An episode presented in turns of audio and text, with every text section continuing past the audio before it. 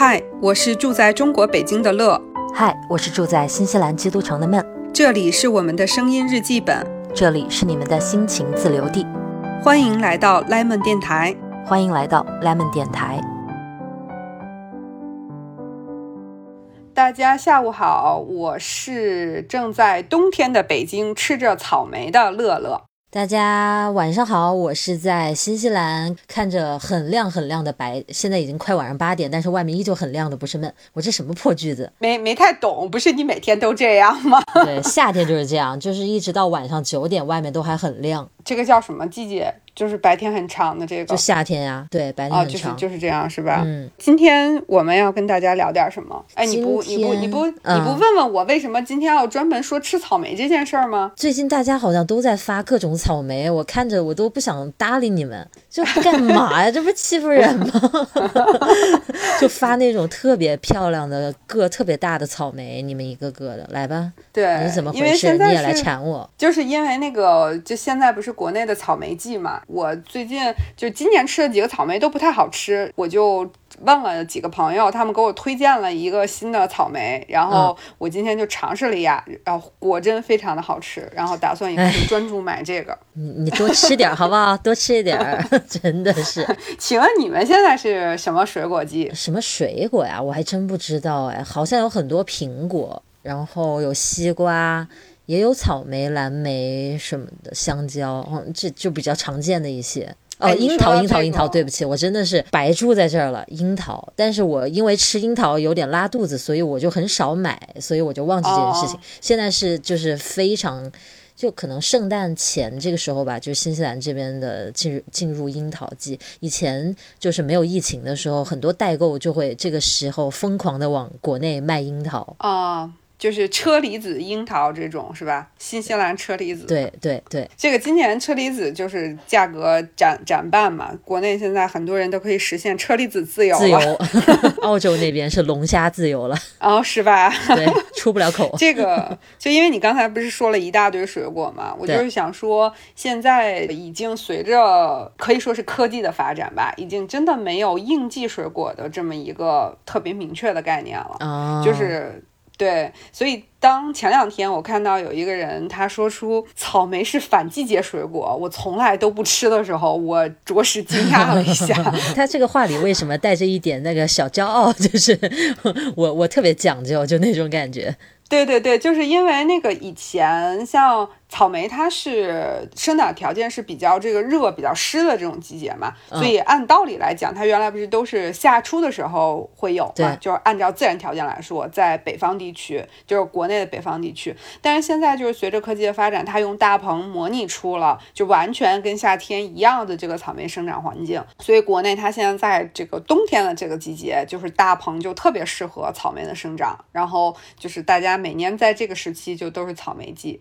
那它既然大棚可以模拟的话，为什么还存在一个季呀？对，它就不是什么季了。呃，只不过就是说，呃，我个人理解啊，不知道对不对啊？可能就是果农他会有自己的一个种植周期的要求，因为可能有一些是没有办法这么好的去模拟环境，可能真的是要跟着自然环境来。所以是不是这个果农有这种排期性的要求？而草莓刚好是可以通过大棚这样。来做，所以就是草莓。其实对我个人理解是这样。其实我想说的是，已经没有这样的一个伪概念了，就是反季节水果这样一个伪概念，就它都是按照它应有的生长条件。因为我觉得反季节指的是它在不应该是它生长的地方和时节长出了这个东西，对吧？这个东西就会不好吃或者营养不太好什么的那种感觉，对，就拧巴的那种，对对吧？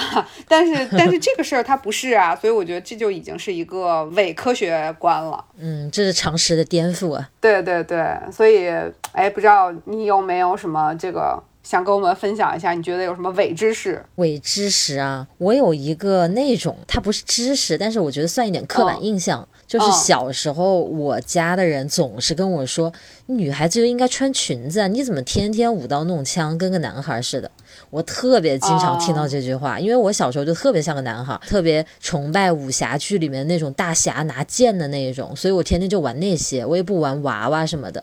然后最讨厌的衣服就是公主裙。然后我妈就会给我买很多那种裙子，然后就让我穿嘛，就总这么说。我就觉得这个真的是一个超级刻板印象，就是他们就会觉得说女生就应该有个女生的样子，文文静静的，乖乖巧巧那种感觉。我就是这些词的反面，就 他们应该觉得很难以接受，就是他们会认为说女孩就应该这样，所以你是女孩，你也应该这样。对。就是女孩该有女孩的样子嘛，这是他们说的话。这个是真的是经常听到，对不对？我就对是你说正好，如果那个小女孩是符合他们的期待，那不那是正好。那她不是这样子的，你这么说，反正我作为一个小孩，我听到他们这样跟我讲。我肯定是觉得不开心的，但是呢，我并没有觉得有一种强大的压力给到我，让我去改变。我不觉得说我不能再继续这样，我必须逼自己穿上公主裙，那我倒没有觉得。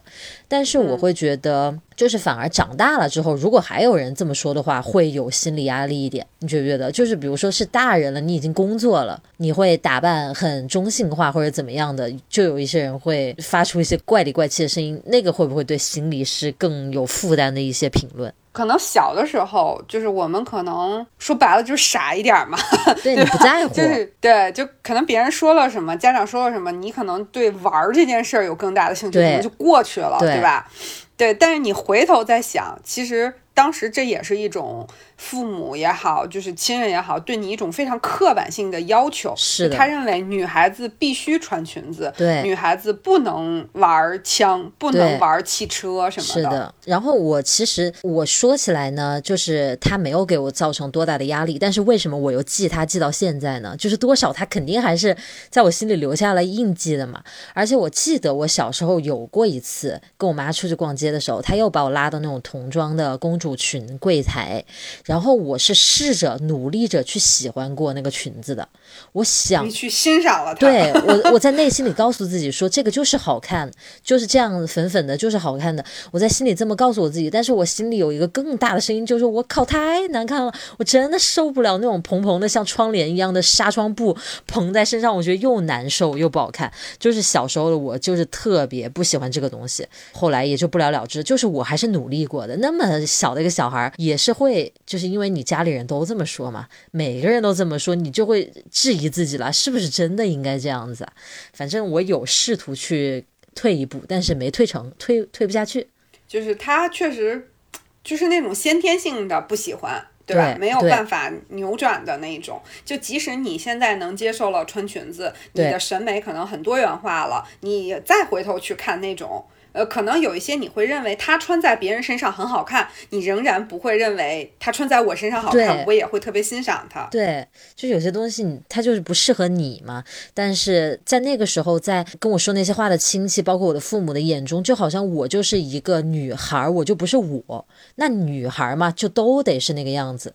他就好像考虑不到个人有差异性一样，我觉得这个刻板印象对我影响还是比较印象还是比较深的。你要说到这个的话，我想到了一个我小时候就是是别人硬也是别人硬加给我的一个，就是跟你这个事情有点类似。就小的时候，如果那个。女孩子留长头发的话，其实父母会挺辛苦的，因为你小时候就玩起来，你不知道什么是脏，什么是干净，对吧？父母就需要花大量的时间帮你去什么洗头啊、梳辫子啊这些，对吧？然后还有一点呢，就是说你自己又不太会去打理它，然后就是就全都要依赖父母，包括洗头这些事儿，就是。年轻的父母，他们也有很多事情要做，其实这对他们来说挺有压力的。于是，我小的时候，就是我家里人，包括我父母，然后因为我跟我姑姑什么的，小时候经常在一起，他们都会跟我说一句话：说你留长头发不好看，你必须留短头发才好看。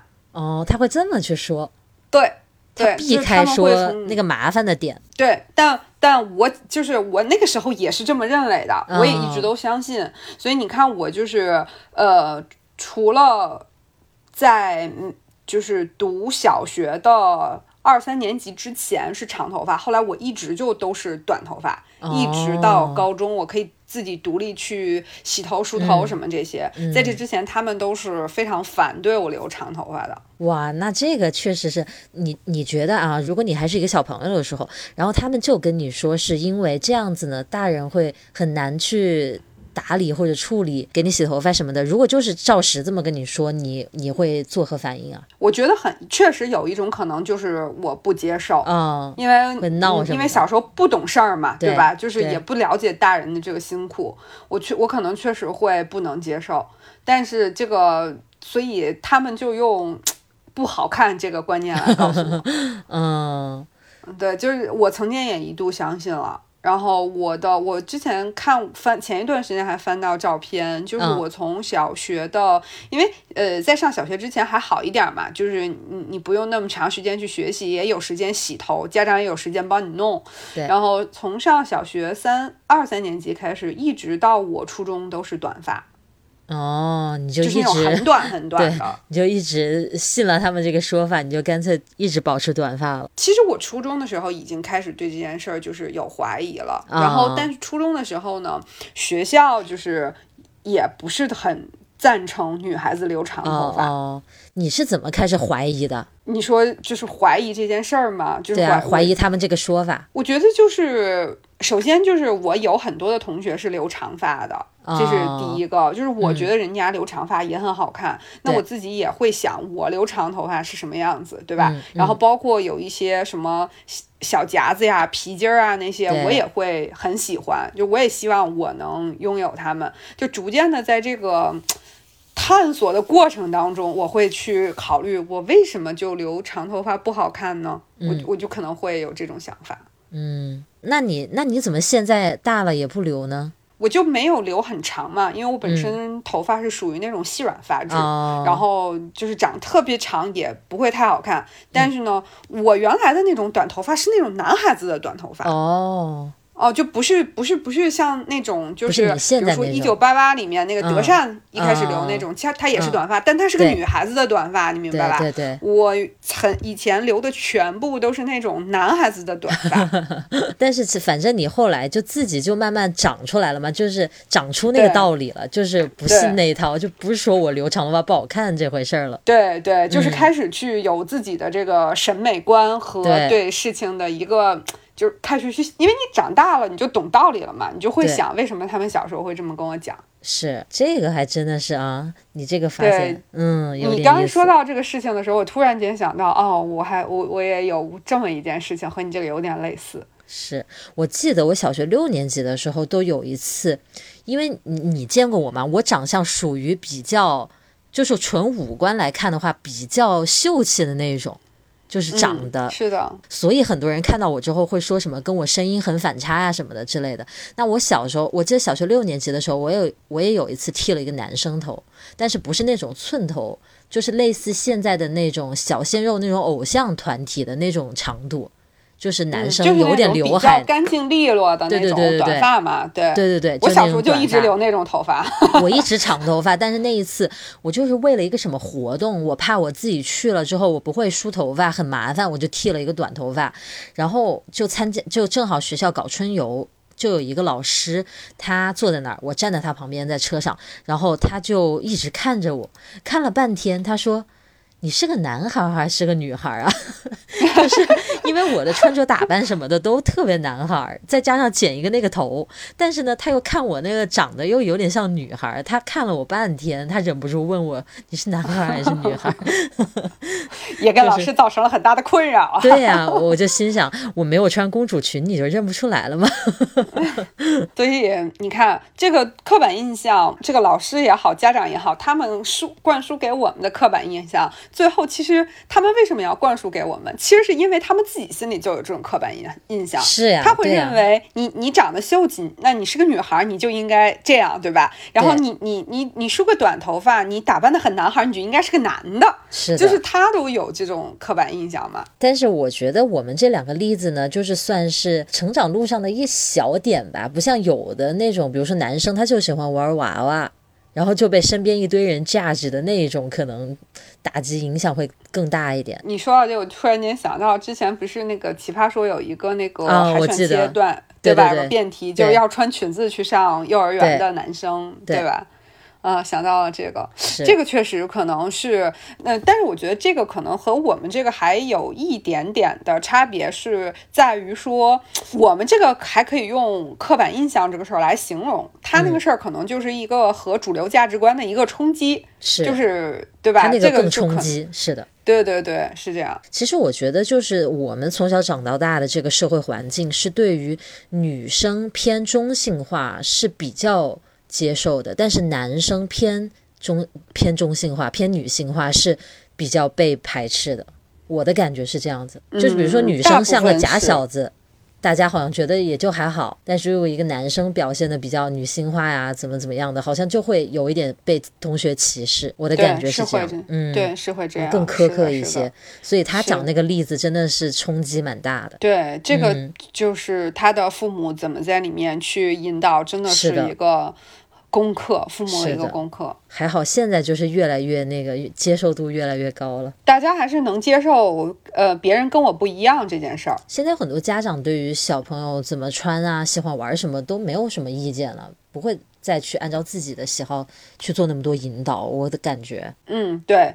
他们反正我接触同事啊、同学，他们都还是嗯给小给小朋友提供一个你自己选择的空间。比如说有一些衣服，你可以今天这个周末你愿意穿哪身，你自己选。嗯，对对对，还是就是这种方式。是我经常看到一些朋友圈里面一些妈妈就发她孩子的照片嘛，然后穿的特别古怪，然后就说她非要怎么搭，然后就让她怎么搭吧，就穿的特别好笑，就是。他那个配的特别，就是跟我们大人的想法会很不一样嘛。但是他就说你要这么穿，那就这么穿，我觉得也挺好的。这 没准人家以后就是一种潮流了呢。对，真的是小时候就已经赶上潮流了，不得了。哎呦，我又想到了一个那种啊，小时候我经常听到。就是对我说了一句话，叫做“你总是做一个什么什么事儿有什么用？”哎，这个问题，这个我觉得可能，特别是在青春的岁月里，可能真的是每个人都会听到耳朵学生子吧，学生时代吧，尤其是。对吧？对，你做任何跟学习无关的事情，有点兴趣的，就是你做这个有什么用？你考试加分吗？对对 对，突然间老师附体了，是不是就特别那个？我我甚至我跟你说一个特别夸张的，就是我上高中之后，我特别喜欢英语这个学科，所以我在晚自习啊什么那些时候，我都学英语学的更占的时间更多，更努力一些。然后呢，就我的班主任就找我去谈话，他说。你要干嘛？你是要出国吗？你高考是可以保送哪里吗？你就学那一科，你到时候就是意思就是你这科考满分，又能让你的总分高多少呢？就是你疯狂花那么多时间学这个有什么用？就是潜台词就是这个。嗯嗯，对，老师都会这么跟我讲，是特别常见的一个父母老师对你的一个质问。是。因为我我记得我小时候就因为特爱读闲书嘛，嗯，就是我当时是语文学科特别好，嗯，然后就属于那个作文经常被拿到年级里面每个班都读一遍就那种，然后我就喜欢看各种各样的书，就是在高一高二的时期吧，这个事儿还没有什么太多人去干涉它，因为老师和。家长可能都会觉得啊，这是他这个学识的一种表现，还挺好的，觉得。然后等到了高三的时候，就各种各样的声音就会特别多，就是你没事儿就别看那点闲书了，有啥用啊？对对，对对，你对你高考，你语文已经够好了，你这个看点别的，对你高考有点帮助的，别老看这没用的，就这种话就非常多。对，那个时候总是说怕偏科嘛，就你这一科已经挺好了，你就醒了，你就赶紧学你的弱项，就那个感觉，抓紧时间。但是那个时候的那个年纪，十几岁，其实是对很多事情都抱有好奇心的，是真的是一个很适合学习的年纪。那个时候。对某个学科感兴趣，学的那些东西真的，你说，比如说你那个时候对那种文学啊这方面感兴趣，你看，你像现在，比如说你的视频里面会说一些什么话，包括我们播客里面讲的一些话，我经常就看到下面评论里面就说哇，乐乐太会说了，或者形容什么墨水的颜色说的太好了，什么什么的。感兴趣的事情没有什么是无用功，只不过在当时那个场景来看，他只认你的分数，是他就会觉得这个是无用的。是是，而且家长在考虑这个问题的时候，更多是从一种说难听点。就是特别功利的角度再去想，对，所以他会认为无用，他就会觉得一切不不让你涨分的，就你现在先别弄。他甚至家长还会后面伴随一句说：“你上了大学想怎么？”看闲书，怎么看闲书，就他会说你后面的你先憋一憋，就这个感觉。你说到这个，就让我想到那个时候，因为我没有过嘛，然后同学里面会有，就是那种在初中、高中的时候谈恋爱的男同学、女同学，然后就是因为有一些关系也都很好，然后回来就跟我们学老师是怎么批评他们的嘛，然后就会跟他说。你们非要现在谈，就不能高考完了之后，到时候你们想怎么谈就怎么谈。对对对，就那老师，就意思就是说，反正我也不要拆拆散你俩，就别在我这跟前，在我还是你们老师的时候，先缓缓。对对，我觉得这些老师也是憋的没招了。我觉得就是以前不是大家会吐槽父母那个催婚，就说高中不许谈恋爱，然后高一就开始问你有没有男朋友。大一，父母也是太着急了点儿。然后一毕业就说什么时候结婚，挺逗的这个事情。是我。我我反正跟我父母说话特别叛逆，就我父母如果要问我做什么什么事情有什么用，我就会反问他：那你做的那个什么事情有什么用呢？你在搞那个养生，你有什么用呢？一顿怼回去，给我也没什么好处。反正那个时候就是特别。特别懒得跟他们对峙，哎啊，我是说我现在那个时候，你说现在我也被洗脑了，就是学习成绩是一切嘛，就是我也不敢怼，我就我也觉得他说的仿佛有道理，但是我又受不了那个诱惑。我我是认为就是他说的可能有道理，或者可能没道理，这都不重要。我想怎么着我还怎么着。是的，就是那个时候好像 反正。不管怎么样，都是要被说的。对 你你说这个点的时候，我就想到我整个学生时期就会有一个，我现在都仍然觉得对我特别有影响的一个父母的传递给我的一个概念，就是学习必须好，就是学习必须好。对，背后是什么呢？成绩要好，排名要靠前。就是这是一连串的，他所谓的学习好，不是说你掌握的知识多，你懂得多就行了。他是学习就就是学习好的意思，就是成绩好，成绩好的意思是你必须得名次靠前，名次靠前的意思是你得能上一个相对来说不错的大学，就是这一连串，也就意味着你好像就有一个美好的未来。对对，基本上是这个意思。就我就觉得现在这个观点，我想起来都。心里隐隐作痛，但是你说那个时候就奔着高考嘛，所有人都要高考了，就整个气氛就是这个样子。我为什么就是讲这个事情对我影响特别深呢？是因为我嗯从小数学就特别不好。就是我只有数学一科不好哦，就不是不是说理科不好，我化学和物理都很好。我曾经就是物理在初，因为我们我记得我那个时候是初二开始学物理，嗯，不知道你你上学的时候是啥时候学物理啊？我们是初二开始学物理。我当时因为我初一数学就不好，初一数呃数学老师还是我们班主任，然后初二的时候加了物理，物理我经常就考全年级前三名那种，然后当时我的班。主任老师就当着我和物理老师的面就说：“你物理能考成这样，你数学为啥这么差？” 就是会说出这种话，所以我一直数学就很差。所以我的数学差呢，是差到那种真的会影响整体成绩，包括我中考考的也不怎么好，就是因为数学的影响。然后高考考的很一般，是因为数学考了基本就凑凑合合及格那种，就是没没太拉拉胯的那种。整个我的人生里面，我现在就都经常跟杜纳国会说，我说我数学多差多差，然后杜纳国都嗤之以鼻，他就说你这个是小时候基础就是方法没有掌握好，他一直就这么说，因为他数学很好，然后所以到现在我都对。我的数学不好，导致我整体成绩不好这件事情，我就想一下，就浑身打个哆嗦那种，耿耿于怀。那所以当时，比如说你每次考完试，你爸妈就跟你说你这个数学不行啊，怎么怎么样的，说这些话的时候，你什么心情？我不用他们说，我是那种就是被他们这个概念深深洗脑。我每次考试没有考好，就不管是数学考特别差，还是说我。比较好的一些学科也没有考好，就不管是哪种情况，我自己就整个人就活在一种特别低的气场里。我会一个星期都两一两个星期不跟任何人讲话，就包括同学，包括就是父母，就不跟任何人讲话。嗯，就我就觉得我没脸讲话，就会有这种。懂了，就是说，你说这个概念在你心中这个根深蒂固的程度，到了就是你自己都特别，你特别信这一厌恶。对，然后就是会对自己产生很极大的厌恶，就会认为这件事情格外重要，然后这件事情没有办好就是特别大的打击。对，就会认为，我记得我小时候有一次，就是可能是快高三了吧，然后数学就考特别差，然后我就不敢回家，就是我就是对这件事儿自责到的程度，是因为那时候已经开始住楼房，然后小区可能有十几栋楼，然后我就一个人，然后就是蹲在。一个特别隐蔽的楼的一个侧面的角落里，就一直蹲蹲蹲，就蹲到特别特别晚。然后这个后来，呃，我妈就嗯，在那个院儿里面在找人，到那种程度，就是真的是非常非常的，就是不敢，认为自己不能去面对这件事儿，也认为自己没有脸去面对父母，就是到了这种程度。你就觉得很愧对父母吗？会这样想吗？对对对，一般情况下，如果你比如说数学没考好，他们会说你还是怎么？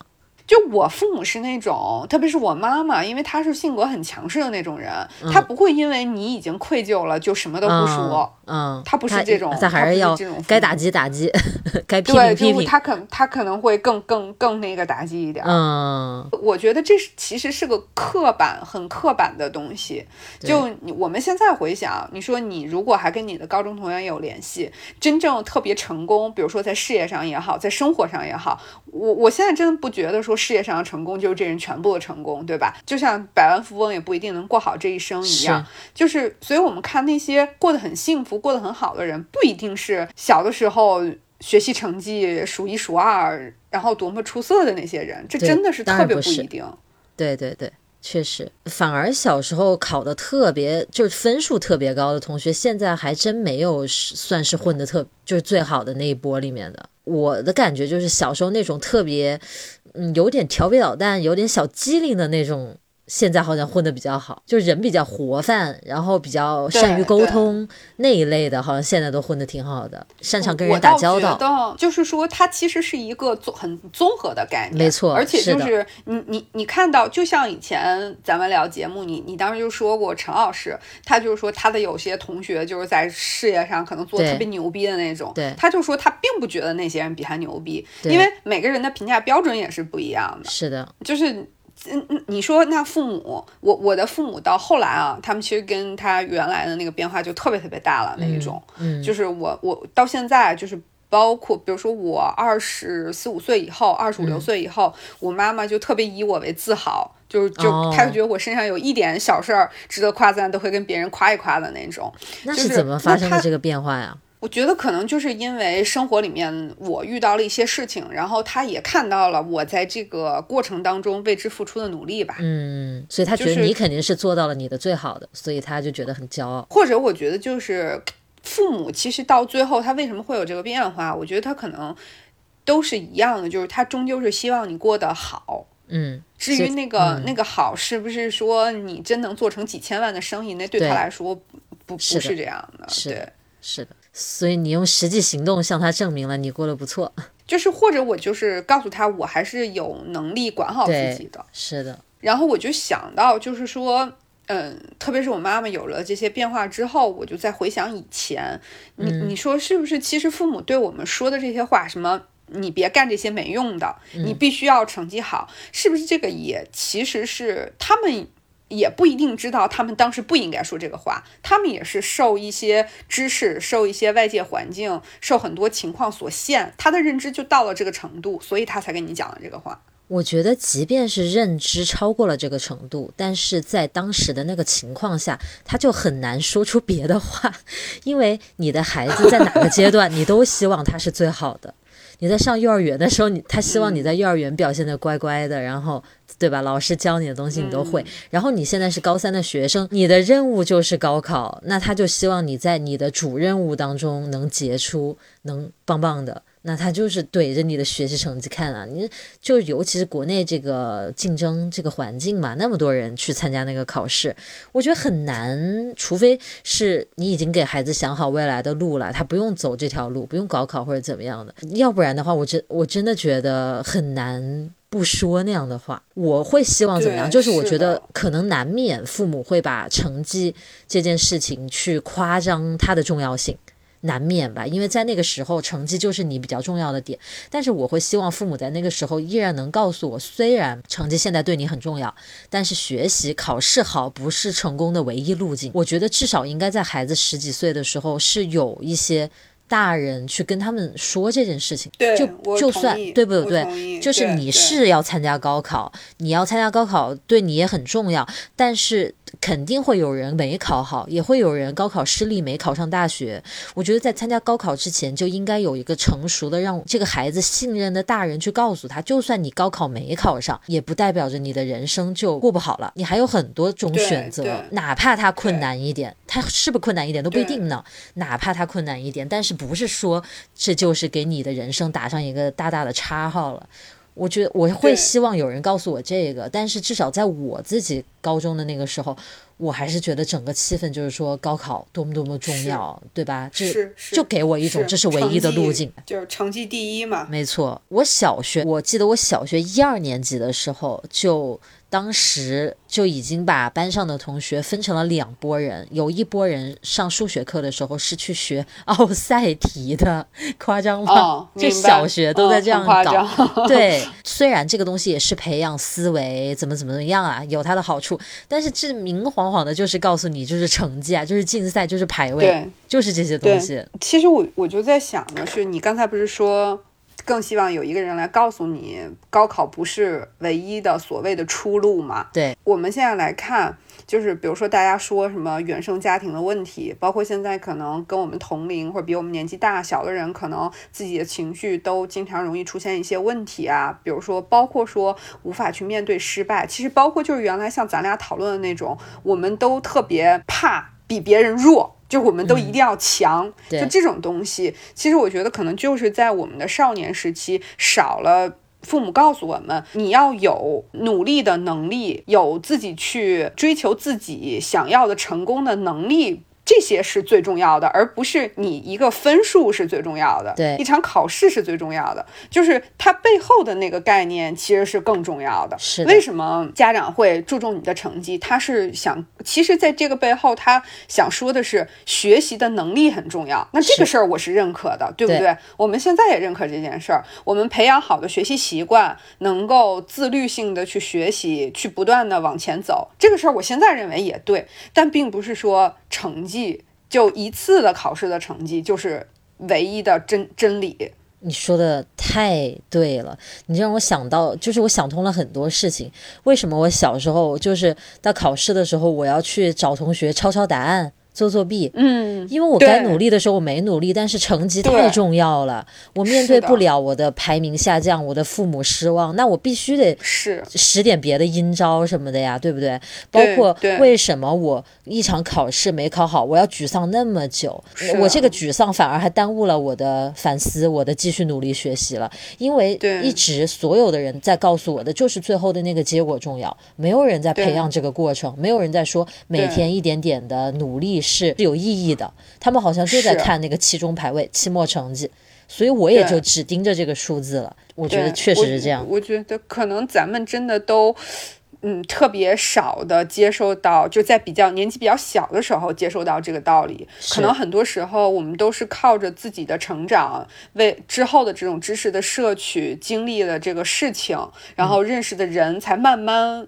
嗯，获取了告诉自己正确概念的这个是的过程，而且我说句实话，就是真的是中学往后面真的没有什么学习的乐趣了，就这件事情不好玩，没有什么意思。嗯，但是这个结果又那么重要，我每天大家好像告诉我的就是，我就这一件事情是我好该好好去努力做的，其他什么事情都不用我管，嗯，什么钱也不会少了你的，饭也给你弄得好好的，你就好好学习，好好睡休息。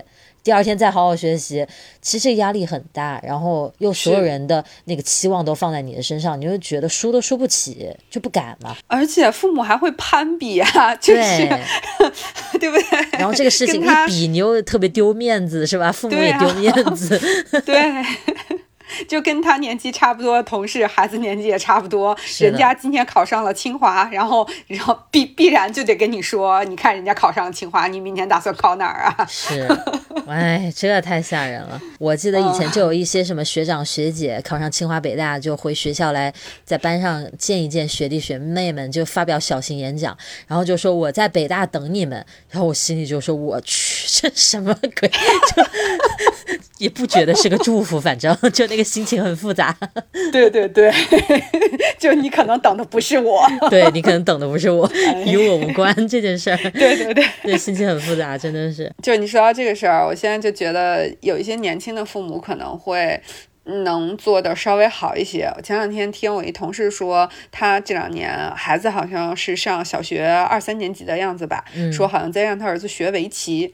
就是他为什么要学围棋呢？他说是因为他儿子的那个胜负心、胜负欲特别强。哦，就是。在生活里面的各个方面，包括学习上，就是有点见不得别人比我好，就是如果这人比我好了，我就一定得怎么怎么着的那种。嗯，所以他就是说想用围棋去磨一磨他的性子，让就是因为围棋，特别是下棋，包括国际象棋也会有嘛，就是可能最后大家分不出输赢，是战略性的和棋。就很多时候可能都会有这种，他就说想让用围棋这件事来磨一磨他的这个性子，来去改善一下他一个比较偏激的这种认知。所以我觉得这点还是看到就是年轻的父母能有这种想法，我觉得还是特别好的一件事儿。是现在父母感觉真不一样，而且现在选择也不一样，父母的接收到的资源信息也都不一样了。说起学生时代，真的觉得 好惨啊，一天到晚就在学习，也没干什么别的，而且发现这个。呃，父母当年给的我们这么多的这个灌输，这么多的概念，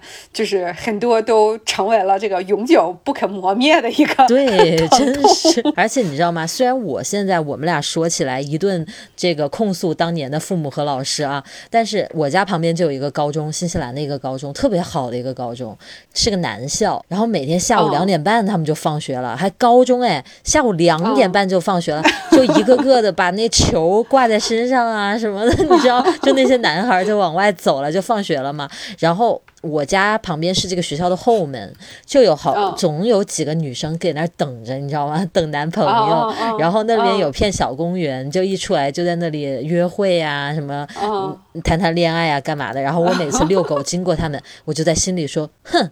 高中都不知道学习，就在这里玩玩玩，就知道玩。这以后有什么竞争力？就我内心会这样想，你知道吗？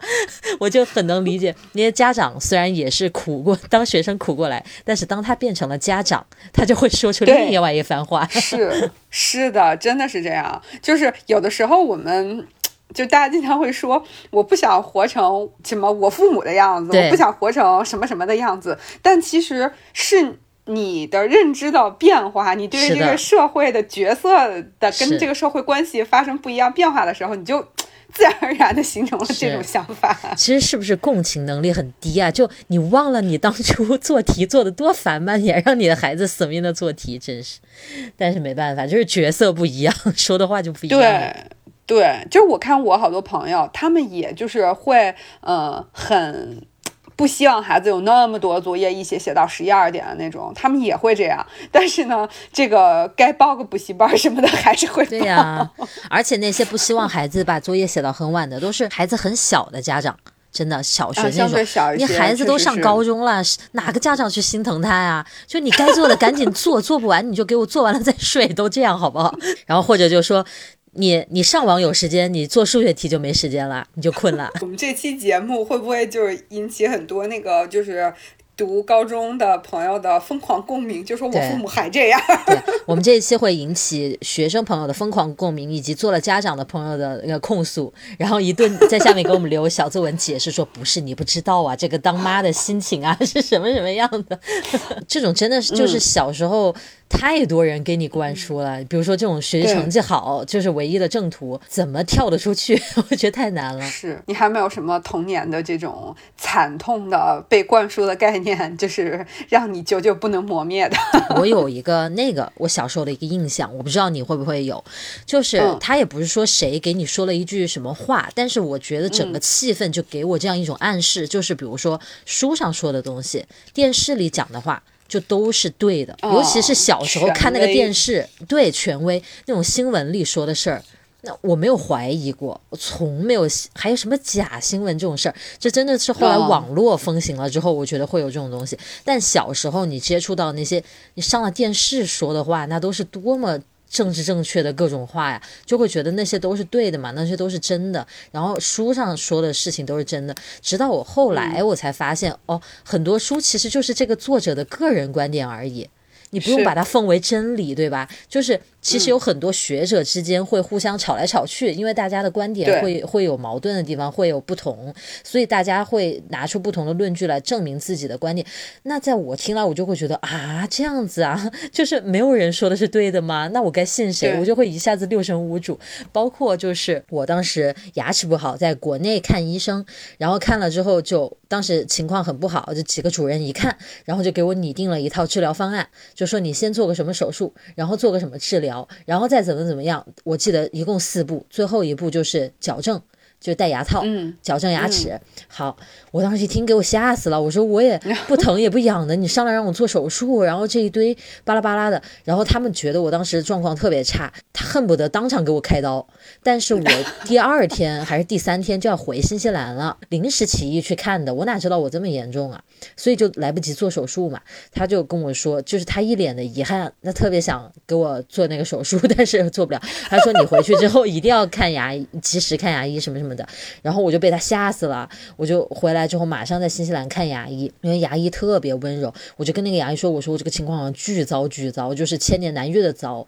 然后在我这个年龄，就是我当时就才二十二十几二十出头吧，我说在我这个年龄，这种是很罕见的，怎么怎么样。但然后那个医生一脸平静，他就说，确实这个情况不理想，但是呢，也不是世界的末日，你不用着急。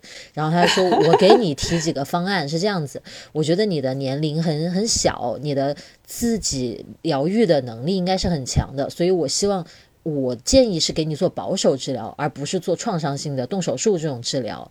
他说我给你做保守治疗，完了之后呢，你就尽量保持口腔的卫生，然后让你的身体进行自愈、自我疗愈。嗯。然后我一听啊，不用做手术，我也是很开心。但是他们俩说的就完全矛盾啊，那边就不得了了，你马上要做手术，这边就是这么说。然后呢，这个牙医还跟我说，他说你也可以去多咨询几个几个不同的专家，看看他们的意见。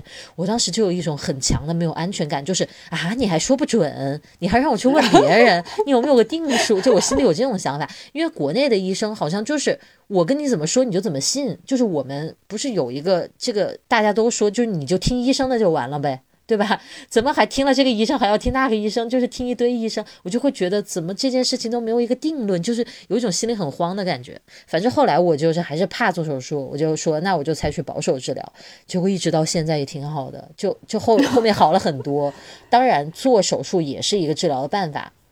嗯，但是就是可能你人受罪一点嘛，你要去开刀干嘛的？反正我我是不是绕远了？我要说的就是我没有想过这种权威的话，它它不是真理，它是有可商量余地的。我从小就会觉得你跟我说我就信了，我就认了，我就觉得是真的。我没有想过有任何东西是不对的，包括我们学的很多，就我们我高中学文科的，你看我学校教我的很多那些文科的知识，后来长大之后发现有一些也未必是。真的呀，有一些未必是对的，这些是我自己后来才去发现的。但是我在高中，我或者我在初中我在学的时候，我怎么会想到人教社出的课本它会有歧义，或者它是有争议的？我没有想过，我觉得它一定是对的，对吧？连新华字典都会修订呢，对不对？是，确实，它会不断的更新。对，加入几个时髦的 网络用语。对对，我好像在这个部分还好，就是或者就是我可能比较傻，就是 没没没有意识到过说。这个事儿我信了就不对，还是怎么样？就我可能没有特别强烈的这种意识，要不然我就是有一点那种感觉，就是我对一切都没有特别的信或者特别的不信，那就是没有很感兴趣。我觉得 是不是？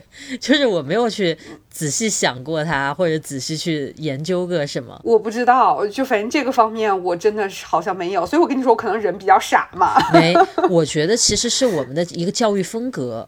就是我一开始想说这个点在于什么？我是后来慢慢就是在新西兰我读大学啊什么的之后，我就发现国外的学生很讲究 skeptical thinking，就是质疑性、存疑。嗯，就我读任何文献资料的时候，我都是带着一个存疑的心情再去读。哎，你这个地方会不会逻辑不严谨？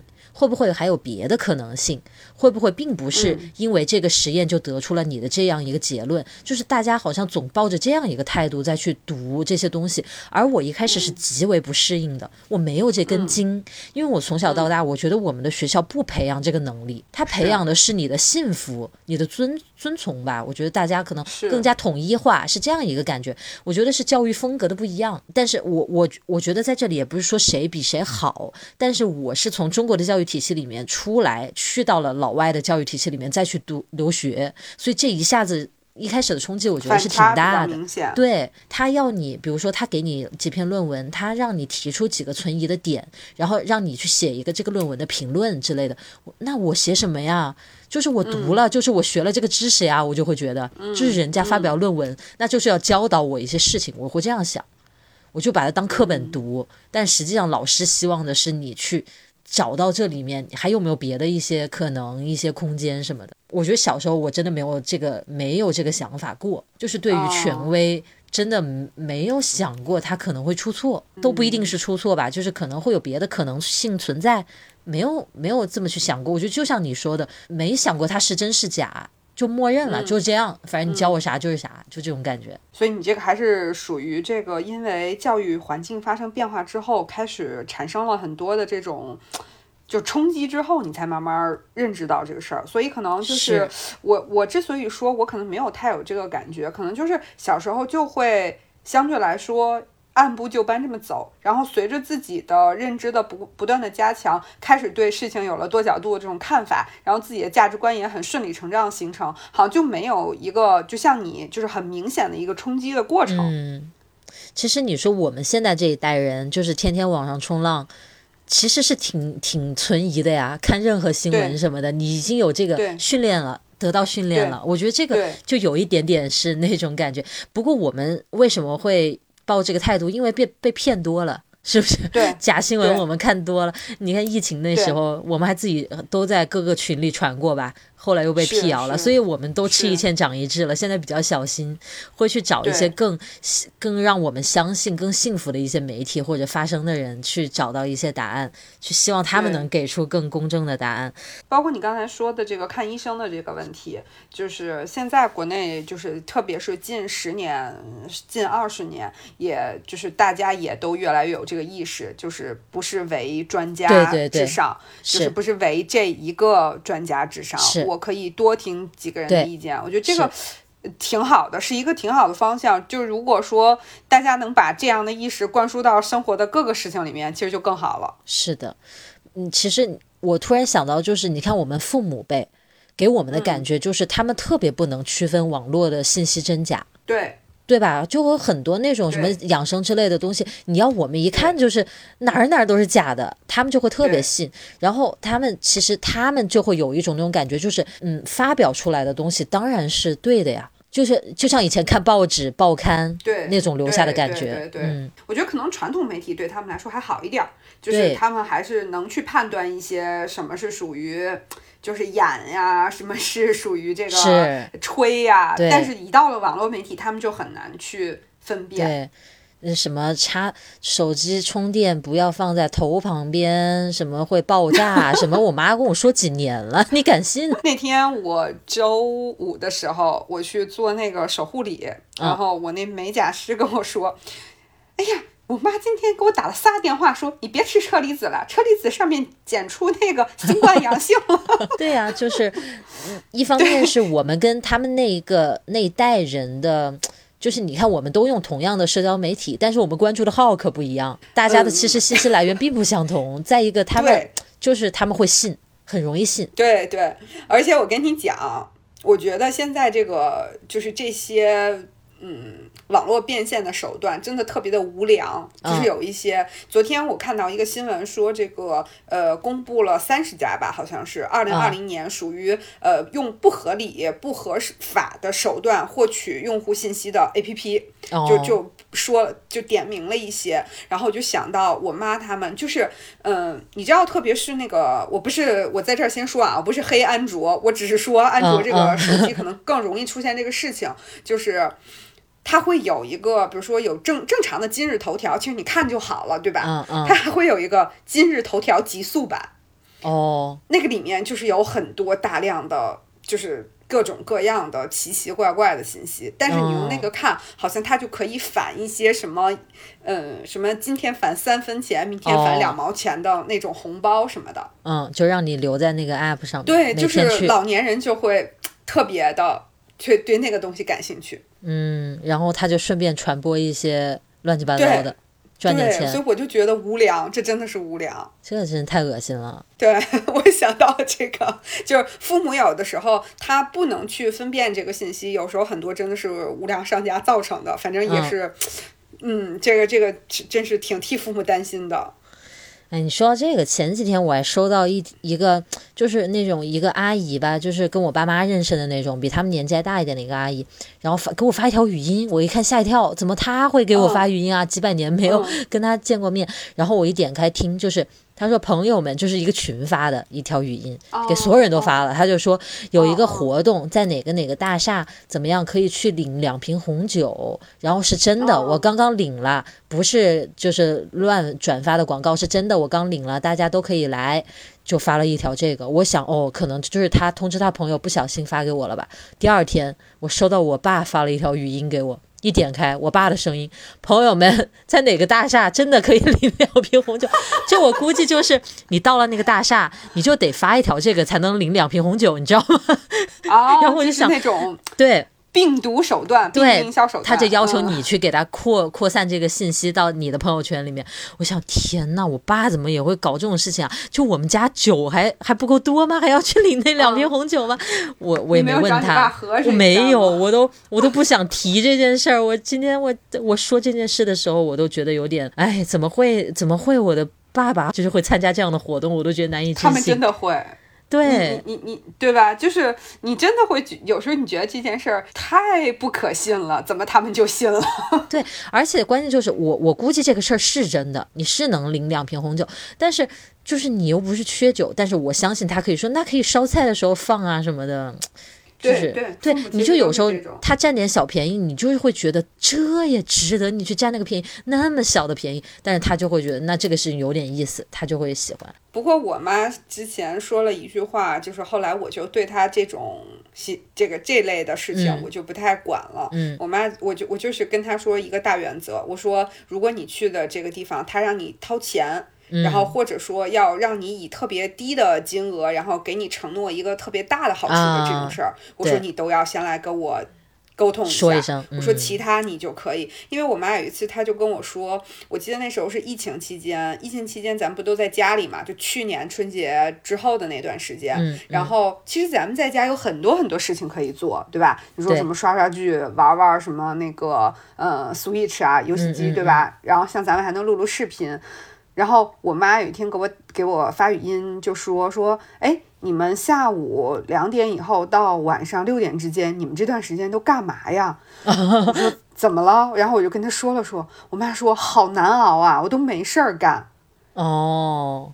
就是他如果没有疫情的话，我妈这个期间她一般，因为我妈喜欢出去外面，就是什么散步、走路，对，然后她就会什么去商场、去超市逛一圈，买点东西什么的。但疫情期间她就不能不能这样啊，然后她就这么跟我说了一句，她说我都没事儿干，然后所以我就开始理解了，就你说的那种为什么要去两领这两瓶红酒，他他并不是贪那两瓶红酒，他可能真的是没事儿活动是吧？搞个事儿，对对对，今天有个是的，嗯，所以我就理理解了一部分，然后就跟他说：“我说只要他没有就是嗯逼迫你、强迫你，然后让你花大价钱什么的，我说嗯，就可以。